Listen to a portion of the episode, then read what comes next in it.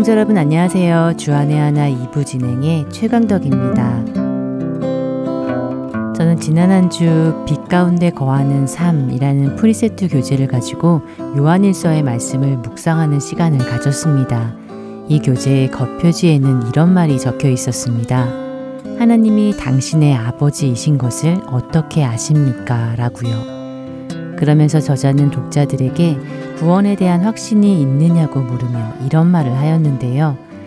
만약 당신이 구원에 대한 확신이 없다면 여러분은 지금 자신이 서 있는 곳이 어디인지를 알아야 합니다. 다시 말해 누가 여러분의 아버지인지 정확하게 알아야 합니다. 여러분의 아버지는 하나님입니까? 마귀입니까? 라고 말입니다.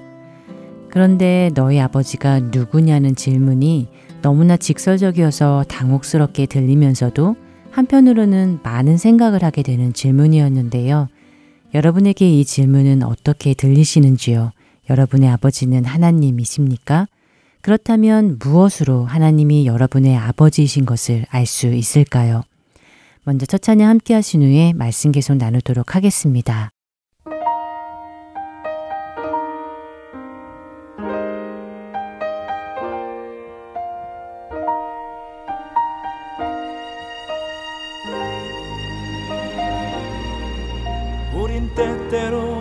무관심하고 강팍한 마음을 지녔지만 늘 떠오르는 말씀 서로 사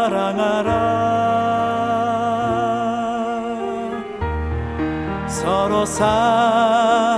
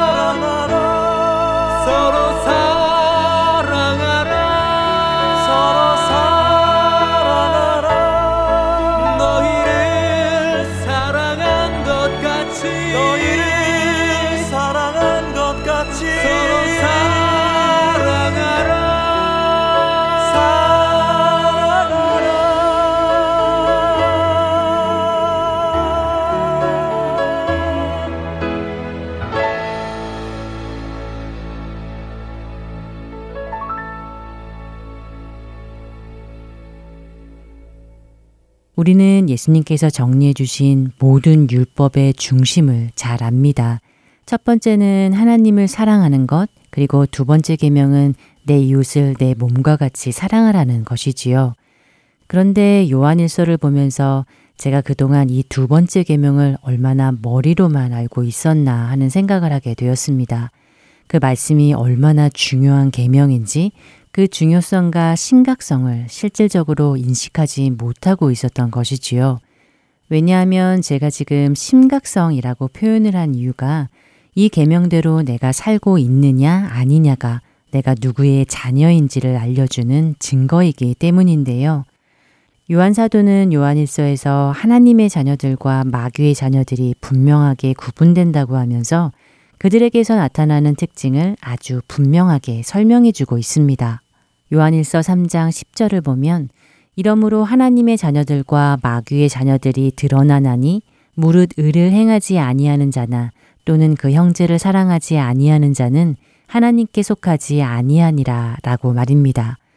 성경이 말하는 마귀의 자녀가 갖는 두드러진 특징 두 가지가 무엇입니까? 의를 행하지 않는 것과 그리고 형제를 사랑하지 않는 것이라고 말씀하십니다. 이것을 반대로 말하면 하나님께 속한 자, 하나님의 자녀에게서 나타나는 특징은 의를 행하는 것이요, 형제를 사랑하는 자라는 것이겠지요. 이어지는 14절을 읽어보겠습니다. 우리는 형제를 사랑함으로 사망에서 옮겨 생명으로 들어간 줄을 알거니와 사랑하지 아니하는 자는 사망에 머물러 있느니라. 이 말씀에 의하면 우리가 죽음에서 생명으로 옮겨간 것을 어떻게 알 수 있을까요? 바로 형제를 사랑하는 것을 보면 알 수 있다는 것입니다. 여기서 사랑한다 라는 말은 헬라어 현재형으로 계속적인 의미를 가지고 있다고 합니다. 그러니까 내 삶 속에서 지속적인 형제 사랑을 한다는 의미이지요. 결국 만약 내가 나의 삶에서 형제 사랑을 실천하고 있지 않는다면 그렇다면 나는 어디에 머물러 있다는 말이 되겠습니까? 여전히 나는 사망에 머물러 있다는 것입니다. 그런데 15절은 더 충격적인 말씀을 하시는데요. 그 형제를 미워하는 자마다 살인하는 자니 살인하는 자마다 영생이 그 속에 거하지 아니하는 것을 너희가 아는 바라. 내가 만약 누군가를 미워하고 있다면 이것은 너무나 심각한 일이 아닐 수 없는데요.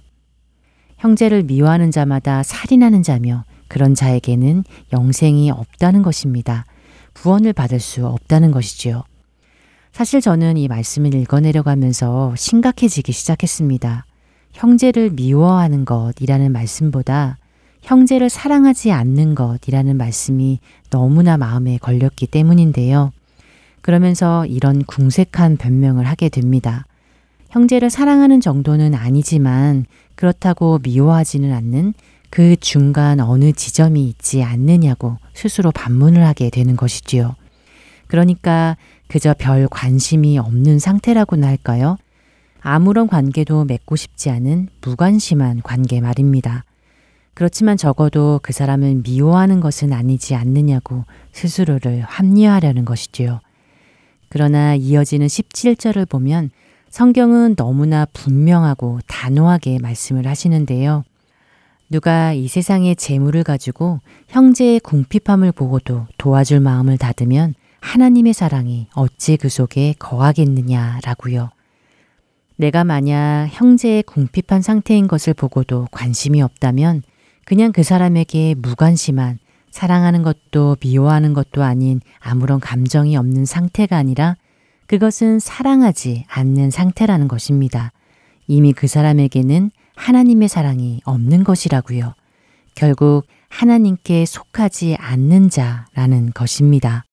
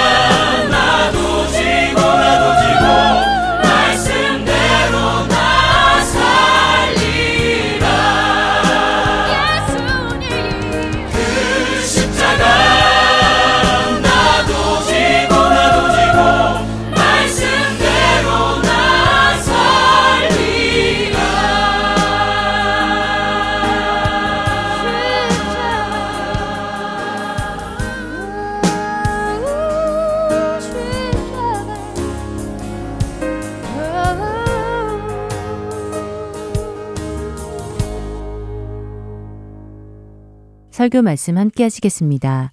아틀란타 베델교회 이예진 목사께서 3일상 29장 1절에서 30장 6절의 말씀을 본문으로 수렁에서 건져주신 하나님이라는 제목의 말씀 전해주십니다.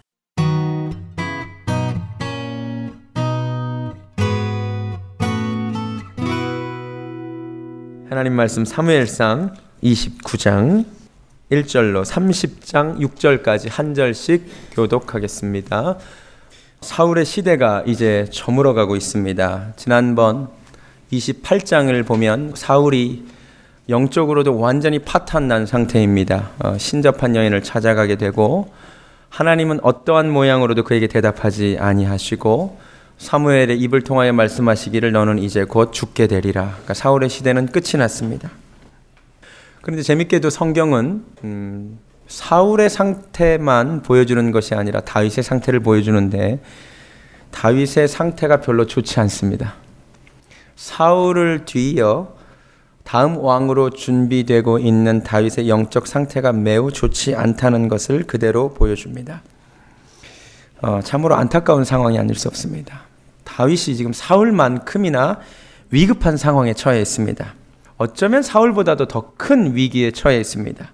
자, 잠시 뒤면 블레셋 군대가 이스라엘을 칠 거고 사울이 죽을 건데 그러면 차기 왕으로 될 다윗이 어디에 있었어야 되죠? 이스라엘 영토에 있었으면 되는 거죠. 그러면 사람들이 다윗을 찾았겠죠. 그러면 다윗이 멋지게 블레셋 군대를 쳐 부수고 왕으로 등극했으면 가장 아름다운 그림이었겠지요. 그런데 지금 다윗이 어디 있죠? 블레셋 진영에 있습니다. 야, 이 진퇴양난의 상황이 아닐 수가 없습니다. 이스라엘 군대를 쳐들어가는 블레셋 사람들 사이에 끼어 있습니다. 이건 쳐들어 같이 가자니 역사의 대역죄인이 되겠고, 안 가자니 지금 자기가 그동안 쌓아오는 충성심의 의심이 받겠고, 진퇴양난의 상황에 다윗이 처해 있습니다. 이 상황에 처하게 된 이유가 무엇입니까? 사무엘상 27장 다시 가보겠습니다. 27장 1절. 다윗이 그 마음에 생각하기를 내가 후일에는 사울의 손에 붙잡히리니 블레셋 사람들의 땅으로 피하여 들어가는 것이 좋으리로다. 사울이 이스라엘 온 영토 내에서 다시 나를 찾다가 단념하리니 내가 그의 손에서 벗어나리라. 한마디로 다윗이 사울을 두려워하는 마음이 너무 커서 하나님을 의지하다가 너무 그 사울을 두려워하는 마음이 커서 도망간 것이거든요. 여러분 잠언 29장 25절은 말합니다. 사람을 두려워하면 올무에 걸리게 되거니와 여호와를 의지하는 자는 안전하리라. 아멘. 이 말씀이 진리입니다. 이 말씀 그대로 지금 다윗이 사람을 두려워하다가 올무에 빠지게 되었습니다. 어, 만약에 다윗이 말씀과 기도로 준비하면서 이스라엘 광야 땅에서 기다리고 있었다면 얼마나 좋았겠습니까? 그런데 그 자리 지키지 않았다는 데서 문제가 시작되었습니다. 그런데 다윗이 그 자리를 못 지키다가 어, 위기에 처했는데 크게 세 가지 정도의 위기에 처하게 됩니다. 정말 감사한 것은 그 위기 가운데 하나님이 다윗을 건져 주십니다. 더 놀랍고 감사한 것은 다윗이 지금 영적 상태가 그렇게 좋지 못합니다. 말씀과 기도 가운데 거하는 것이 아닙니다. 그런데도 하나님이 저를 건져 주십니다. 생각나는 말씀이 있습니다. 디모데 후서 2장 13절. 제가 읽어 드릴게요. 우리는 미쁨이 없을지라도 주는 항상 미쁘시니. 이 미쁘다는 말을 한국인들이 잘 안 쓰는 표현이잖아요. 이 영어로 faithful입니다. If we are not faithful, God will remain faithful. 우리가 하나님께 신실하지 못할 때에도 하나님은 신실하시다는 것입니다. 다윗이 신실하지 못한 이 순간에도 하나님은 신실하사 다윗을 살려주셨습니다. 다윗이 처한 세 가지 위기. 첫 번째 위기. 아까 말한 대로 나가지도 돌아가지도 못하는 상황. 전쟁에 나갈 수도 없고 안 나갈 수도 없는 상황. 다윗 편에서는 이 문제를 해결할 수 있는 길이 없는 상황. 이게 다윗이 처한 상황이잖아요. 다윗 입으로 어떻게 안 나간다고 하겠습니까? 그런데 이 문제를 하나님이 어떻게 해결해 주시느냐? 3절 보시겠습니다. 29장 3절. 블레셋 사람들의 방백들이 움직입니다. 다윗을 보고 이 히브리 사람이 무엇을 하려느냐? 그랬더니 아기스가 설명하기를 아 나와 같이 있었는데 괜찮은 애야. 같이 싸울 거야. 그랬더니 4절. 블레셋 사람의 방백들이 그에게 노합니다. 화를 내면서 이 사람을 돌려보내라는 것입니다. 서서로 가라 하는 것입니다. 함께 싸우면 안 된다는 것입니다. 너무 감사하지 않아요? 다윗이 혼자서는 이 문제를 해결할 길이 없는데 하나님이 도우시는데 누구를 통해 도우세요? 원수인 블레셋 사람들의 입을 통하여 도와주시는 겁니다. 야, 여러분 살면서 이런 것 경험한 적 있으십니까? 이게 기적입니다. 기적이 꼭 초자연적인 사건만 기적이 아니라 도움의 손길이 아닐 것 같은 사람들을 통하여 하나님이 도우실 때 이게 기적이라는 거죠. 하나님이 우리가 어쩌할 수 없을 때, 내 힘으로는 그 문제를 해결할 길이 없을 때, 하나님은 그 피할 길을 주시는 분이시더라고요. 여러분도 이 은혜를 경험하는 삶이 되기를 주님의 이름으로 축원합니다. 어, 이것이 다윗이 처한 첫 번째 위기였습니다. 두 번째 위기는 더 무서운 위기입니다. 30장 1절을 보시겠습니다. 이 위기가 왜 더 무서운 위기냐? 다윗이 이 위기가 닥치는 줄도 모르고 있었기 때문입니다. 다윗과 그의 사람들이 사흘 만에 시글락에 이른 때에 그러니까 집에 돌아가는 길에 아말렉 사람들이 이미 네겝과 시글락을 침노하였는데 그들이 시글락을 쳐서 불사르고 거기에 있는 젊거나 늙은 여인들은 한 사람도 죽이지 아니하고 다 사로잡아 끌고 자기 길을 갔더라. 다윗과 그의 사람들이 성읍에 이르러 본즉 성읍이 불탔고 자기들의 아내와 자녀들이 사로잡혔습니다. 잘 보세요. 다윗이 몰랐는데 다윗이 자기와 함께한 600명의 군사들을 거느리고 블레셋 진영에서 이스라엘을 쳐들어가려고 모인 상황에서 블레셋 사람들의 입에서 이 친구는 함께 가면 안 된다라고 해서 말을 돌려 돌아가잖아요. 3일 만에. 그것도 아침 일찍 출발해서 왔다고 성경이 말하고 있거든요. 29장 후반부 보실래요?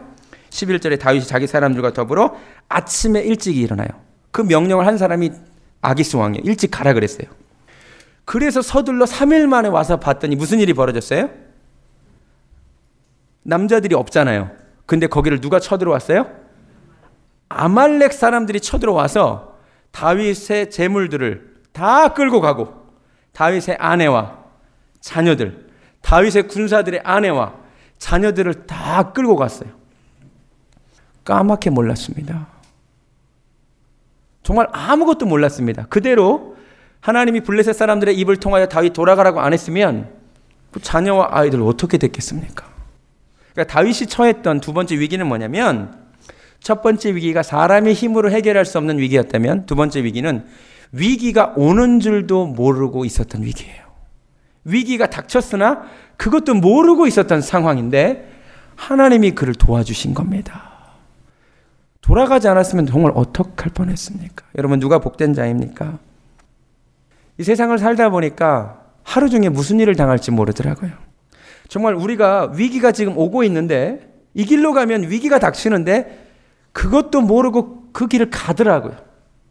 하나님의 복 받은 사람은 하나님이 위에서 보시다가 그 길로 가면 안 되니까 막으시고 다른 곳으로 틀어주는 사람이 복 받은 사람입니다. 여러분의 인생에 이런 은혜가 있기를 주님의 이름으로 축원합니다. 제가 이 말씀을 묵상하다가 생각나는 제 간증이 한 가지가 있습니다. 제가 보스턴에서 살다가 2013년 4월 15일 날 아틀란타에 왔습니다. 2박 3일 걸렸습니다. 13일 날 출발해서 15일 날 떨어졌습니다. 근데 원래 우리 계획은 4월 15일이 보스턴 마라톤을 하는 날입니다. 보스턴 마라톤을 마지막으로 보는 게 우리 일정인데 보스턴 마라톤 보고 16일이나 17일쯤에 출발하려고 했습니다. 왜냐하면 그때 우리 다윗이를 난 지 얼마 안 돼서 장모님께서 한국에서 산간호하러 오셨었거든요. 그러니까 이제 보스턴을 떠나니까 보스턴을 떠나면 볼 수 없는 것들 다 보고 가자고 그래서 메인즈도 가보고 캐나다도 한번 가보고 이제 마지막 일정이 보스턴 마라톤 보고 가는 거예요. 근데 마침 우리가 살던 집이 보스턴 마라톤 결승전 바로 앞이에요. 우리가 살던 집이 우리 마지막 일정이 그 결승전 마지막 보고 사진 찍고 가는 거였습니다. 근데 제가 어, 아틀란타로 내려오기로 한 교회에서 담임 목사님이 자리를 비우시게 되면서 저희가 빨리 와야 되는 상황이 돼서 예정 16일이나 17일 날 출발하려고 했는데 땡겨서 13일 날 온 거예요. 2박 3일 걸려서 15일 날 도착했습니다. 15일 날 아틀란타에 도착해서 리우풍가라고 하는 중국집에서 처음 저녁을 먹는데 그날 뉴스가 보스턴 마라톤 결승점에서 폭탄 테러 났다는 뉴스였습니다. 2013년 4월 15일입니다.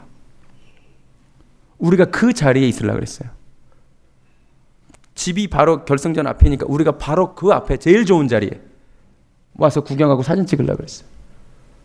근데 진짜로 하나님의 선한 손이 우리의 계획을 흐트리시고 보스턴 마라톤 못 보고 오는 게 아쉬웠지만 하나님이 위기가 닥치는 줄도 모르고 그 길을 가던 우리를 하나님이 살려주셨다는 거죠. 어, 에스라서를 보면 하나님의 선한 손이 나를 도우셨다 하는 말 표현이 많이 등장합니다. 길가에 매복하는 손길이 있었는데 하나님의 선한 손이 나를 도우셨다. 여러분의 인생에 위기가 닥치는 줄도 모르고 가는 그 길을 하나님이 손으로 막으시는 은혜가 있기를 주님의 이름으로 축원합니다. 어, 다윗이 닥친 두 번째 위기를 조금 제가 생각을 해보았습니다. 이 위기를 어, 자청한 사람은 사실 다윗이었습니다. 그렇죠? 시글락이 본진이고 시글락에 아내와 자녀들이 있는데 여러분 상식적으로라면 600명의 인원 중 한 200명 정도는 성을 지키는 남겨두어야 하지 않습니까? 그죠? 그런데 다윗이 지금 아기스에게 자기의 과도한 충성심을 보이기 위하여 600명 군사를 다 이끌고 가서 싸우러 갔다가 그 본진이 취약해져서 돌보는 사람이 없어서 시글락이 침입을 당했던 것임을 우리가 알게 되잖아요. 이 말씀을 묵상하는데 하나님께서 주시는 insight가 있습니다. 잘 보세요. 다윗이 자기가 가진 자원의 모든 것, 자기가 가진 모든 에너지를 지금 어디에 쏟았어요? 바깥 일 하는데, 그죠? 전쟁하러 나가는데 자기가 가진 모든 에너지, 가용할 수 있는 모든 에너지를 다 쏟았어요. 일부를 남겨둬야 되는데, 모든 것을 다 쏟아 부었더니 그 결과가 가정의 위기가 닥쳤더라고요. 가정을 보호할 에너지가 없었기 때문에. 저는 한국 남자들에게 하나님이 주시는 음성이 있다라고 생각합니다. 한국 남자들의 삶이 어떻게 보면 600명의 군사를 다 이끌고 싸우러 나간 다윗의 모습과도 같습니다. 한국 남자들이 삶을 어떻게 사냐면 자기가 가진 모든 에너지와 시간을 다 바깥일 하는데 쏟습니다. 제 말이 맞습니까? 아닌 분들도 물론 계시지만 대부분의 남자들이 자기가 가진 모든 에너지와 시간을 바깥일 하는데 쏟더라고요. 600명 다 이끌고 가더라고요. 그러다 보니까 가정을 돌볼 여유와 가정을 지킬 에너지가 없더라고요. 그 가운데 가정이 무너지는 모습을 보게 됩니다. 교회에서도 미덕이 뭐냐? 목사님이 모든 에너지와 시간을 다 교회 일 하는데 쏟는 것, 가정 돌보지 않은 것, 이게 미덕입니다. 제 친구들이 주로 부목사님 하시는데 이런 전설 같은 이야기들이 음, 오고 갑니다. 우리 부목사님이 신방하러 나가면 애가 그런데요. 아빠, 우리 집엔 언제 신방하러 와? 이런데요. 자기 집은 안 들어오니까. 모든 시간 다 바쳐서 바깥 일 다 하는 것. 600명 다 이끌고 가는 게 미덕인 사회. 그 가운데 가정이 침노당하고 있습니다. 그러니까 한번 쉬는 날 남자들은 또 집에서 자야 되고. 잘 들으세요. 여러분이 가진 에너지의 일부를 가정을 돌보시는데 사용하시기 바랍니다. 가정이 무너지면 다 무너집니다. 다윗이 600명 다 끌고 나간 것이 문제였습니다. 여러분 에너지 다 바깥 일 하는데 쓰지 마시기 바랍니다. 본문으로 돌아와서 다윗이 지금까지 말씀드린 두 가지 위기 말고도 더 중요한 위기에 사실 처해 있습니다. 첫 번째 위기는 자기 힘으로 어떻게 할 수 없는 상황. 두 번째 위기는 위기가 닥치는지도 모르고 있었던 위기지만 이보다 더 큰 위기가 있는데 그것이 무엇이냐? 다윗이 영적으로 하나님을 떠나 있어서 세상 사람들과 조금도 다른 것이 없어진 상황 이것이 더 큰 위기였습니다. 3절을 한번 보시겠습니다. 29장 3절.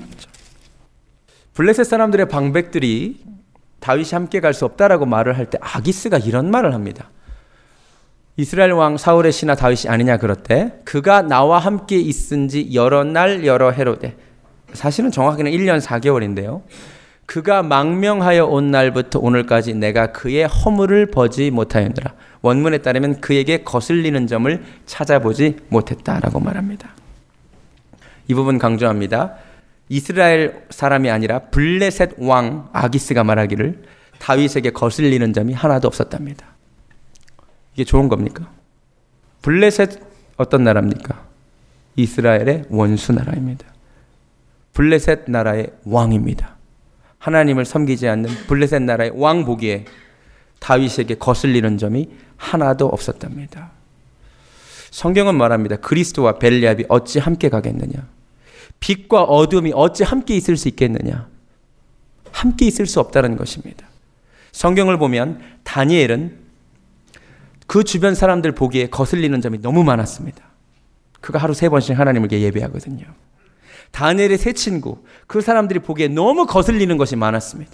모르드게 하만의 눈에 너무 거슬렸습니다. 이게 정상입니다. 여러분이 세상을 살아가는데, 야, 너는 진짜 다른 교회 다니는 애들하고 달리 참 편하고 좋다. 회개하시기 바랍니다. 이런 말을 듣는다면 회개하셔야 됩니다. 반드시 세상 사람들 보기에 뭔가 거슬려야 됩니다. 뭔가 이상해야 됩니다. 왜? 달라요.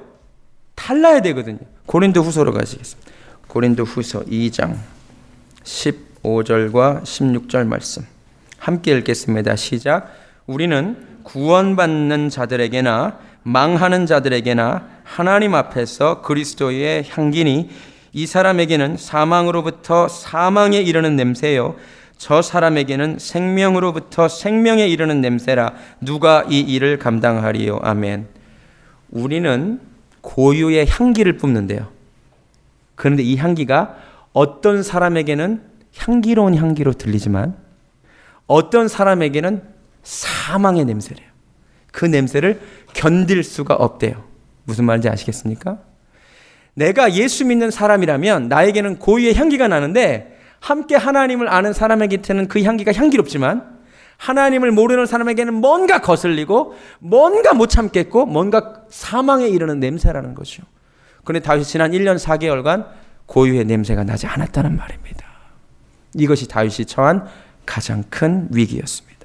사랑하는 성도 여러분, 하늘에 속한 티를 좀 내시고 사시기 바랍니다. 아멘. 뭔가 좀 친구들한테 야, 넌 좀 그래. 이런 말 한번 좀 들으시기 바랍니다. 야, 니네 예수 믿는 사람들은 좀 그래. 이 말 들어야 사실 정상이에요. 같을 수가 없어요. 그런데 야, 너는 참 편하다. 다른 예수 믿는 사람들 같지 않다. 이런 말 듣지 않기를 바랍니다.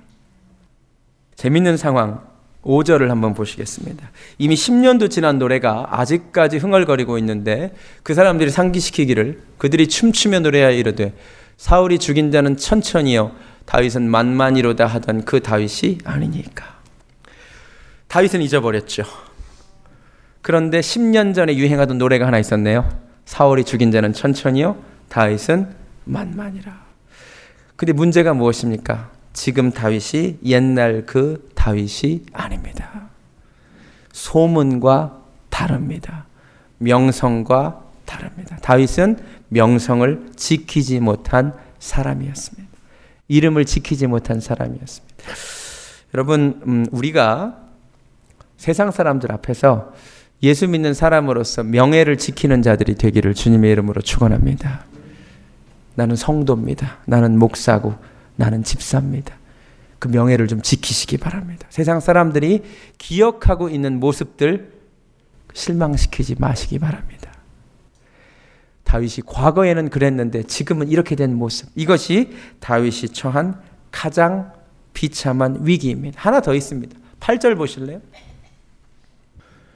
이방 사람들을 블레셋 방백들의 말의 도움으로 그 위기를 빠져나오게 됐는데 다윗이 가만히 있으면 되는데 8절에 이릅니다.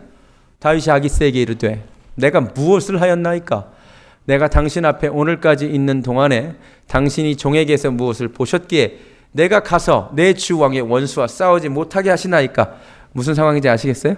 그냥 가만히 있으면 위기에서 탈출하는 상황인데 다윗이 어떻게 해요? 연기하시죠. 오버하시죠. 가식적으로. 아, 나 싸우고 싶다 이거예요. 왜 나 못 싸우게 하느냐고. 여러분 주님이 가장 싫어하시는 게 뭔지 아세요? 가식이에요.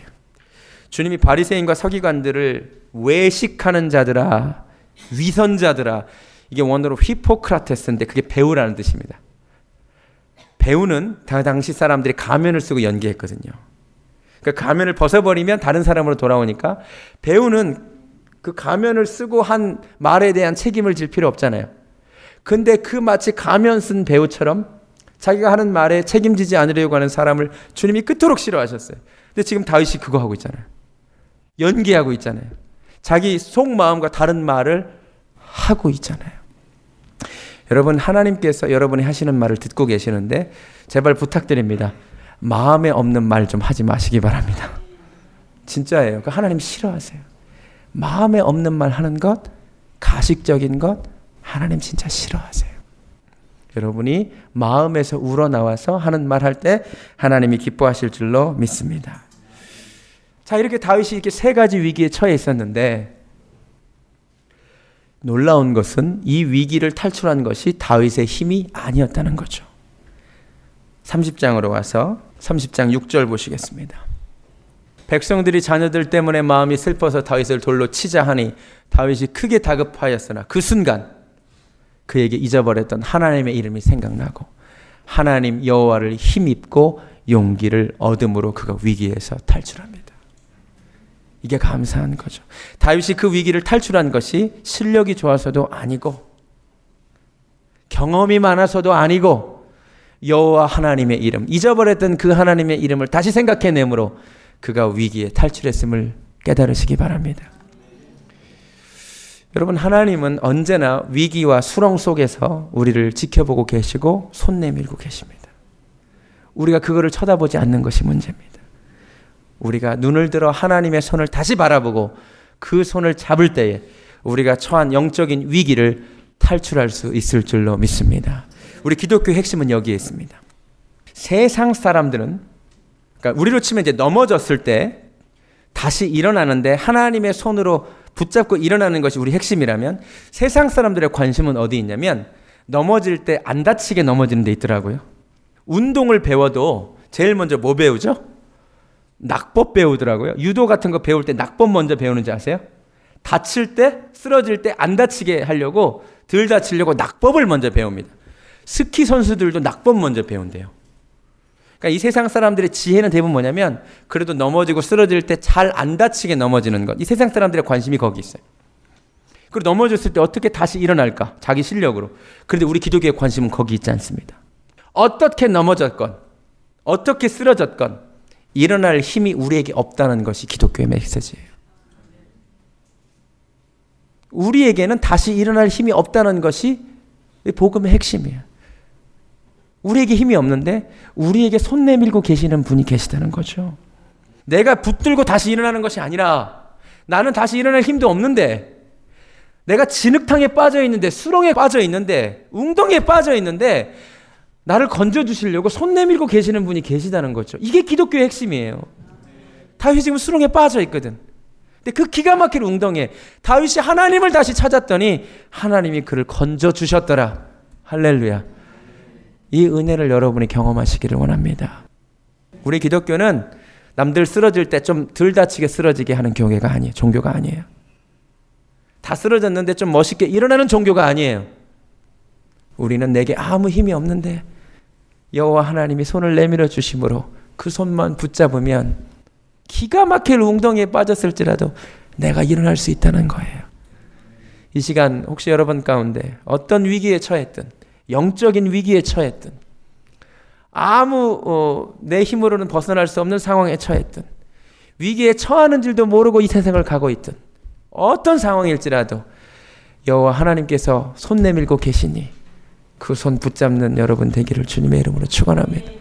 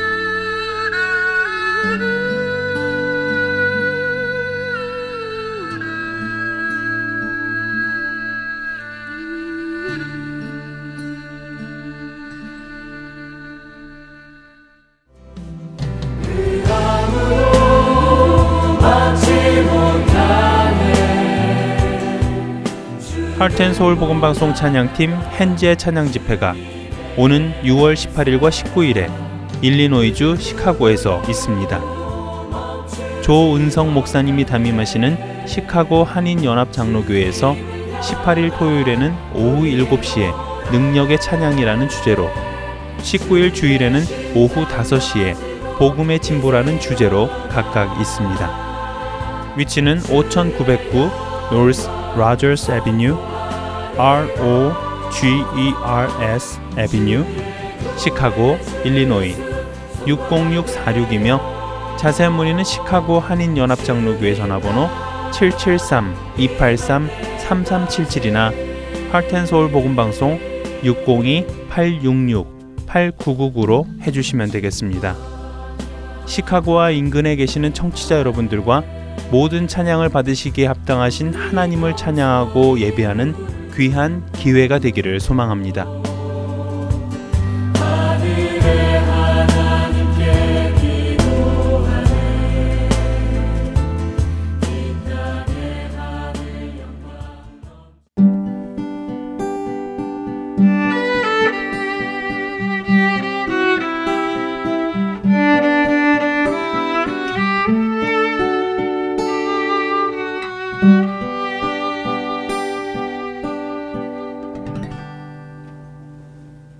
이어지는 프로그램 오스왈드 챔버스의 주님은 나의 최고봉 강순규 아나운서가 낭독합니다.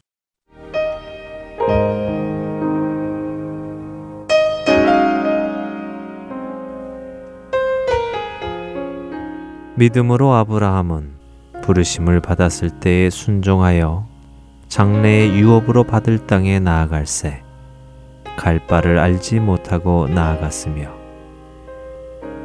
히브리서 11장 8절의 말씀입니다. 구약에서 하나님과의 개인적인 교제는 따로 분리됨을 의미했습니다. 우리는 아브라함의 삶에서 이러한 현상을 볼 수 있습니다. 그는 하나님을 따르기 위해 친척과 고향으로부터 분리되었습니다.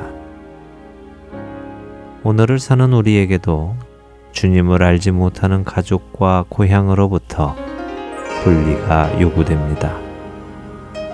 그러나 그것은 육체적인 분리가 아니라 하나님을 알지 못하는 가족들의 가치관에서부터의 정신적인 또한 도덕적인 분리를 의미합니다.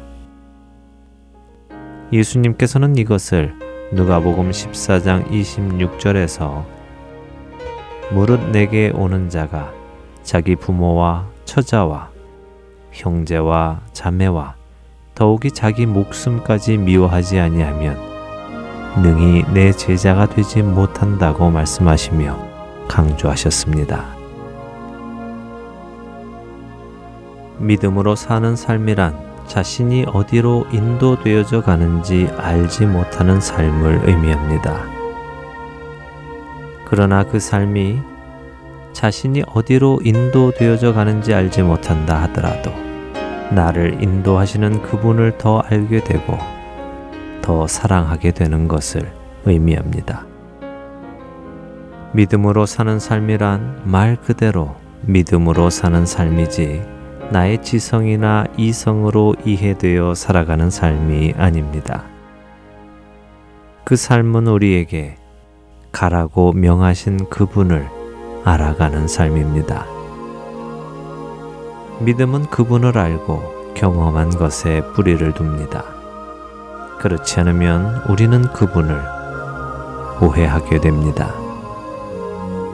우리의 믿음의 삶 속에서 가장 큰 오해는 우리가 믿음이 있으면 하나님께서 반드시 우리를 이 세상에서 성공으로 이끄실 것이라는 오해입니다.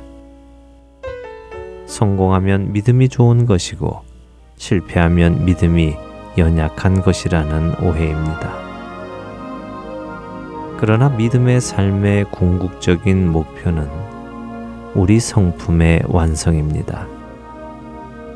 믿음의 삶을 살아가면서 우리는 우리의 성품이 변하는 많은 일을 겪습니다. 그 일들을 겪음으로 우리의 성품이 그리스도의 성품으로 변화되어져 가야 하는 것입니다.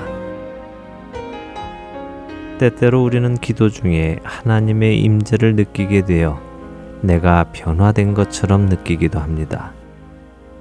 그러나 그런 느낌은 우리가 일상생활로 돌아갈 때 마치 꿈이었던 것처럼 사라져 버리기가 일수입니다.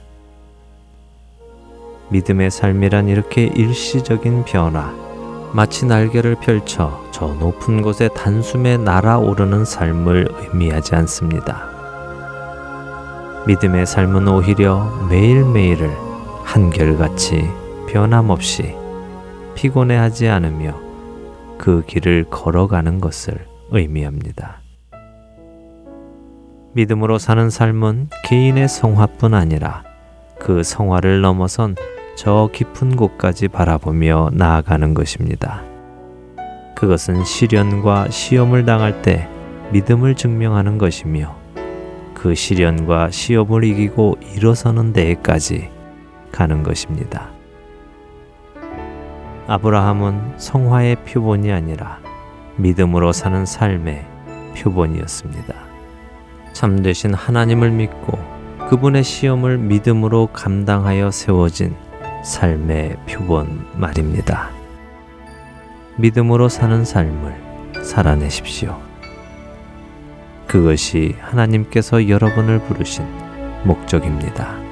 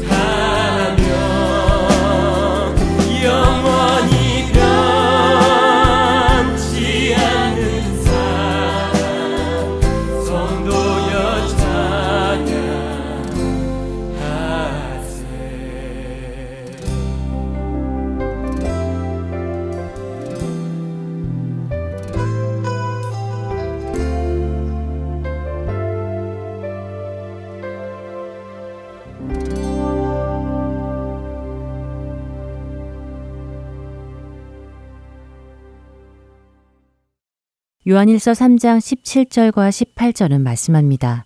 누가 이 세상의 재물을 가지고 형제의 궁핍함을 보고도 도와줄 마음을 닫으면 하나님의 사랑이 어찌 그 속에 거하겠느냐.